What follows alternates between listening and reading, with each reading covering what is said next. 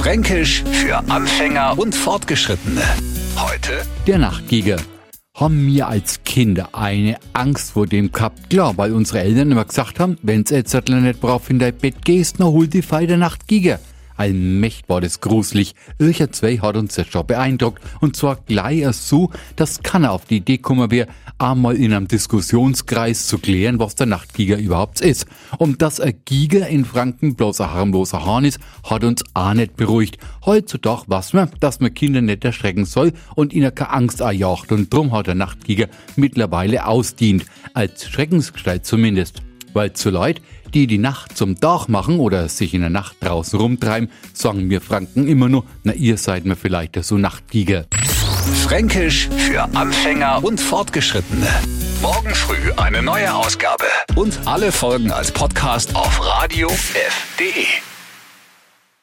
Die heutige Episode wurde präsentiert von Obst Kraus. Ihr wünscht euch leckeres, frisches Obst an eurem Arbeitsplatz? Obst Kraus liefert in Nürnberg, Fürth und Erlangen. Obst-Kraus.de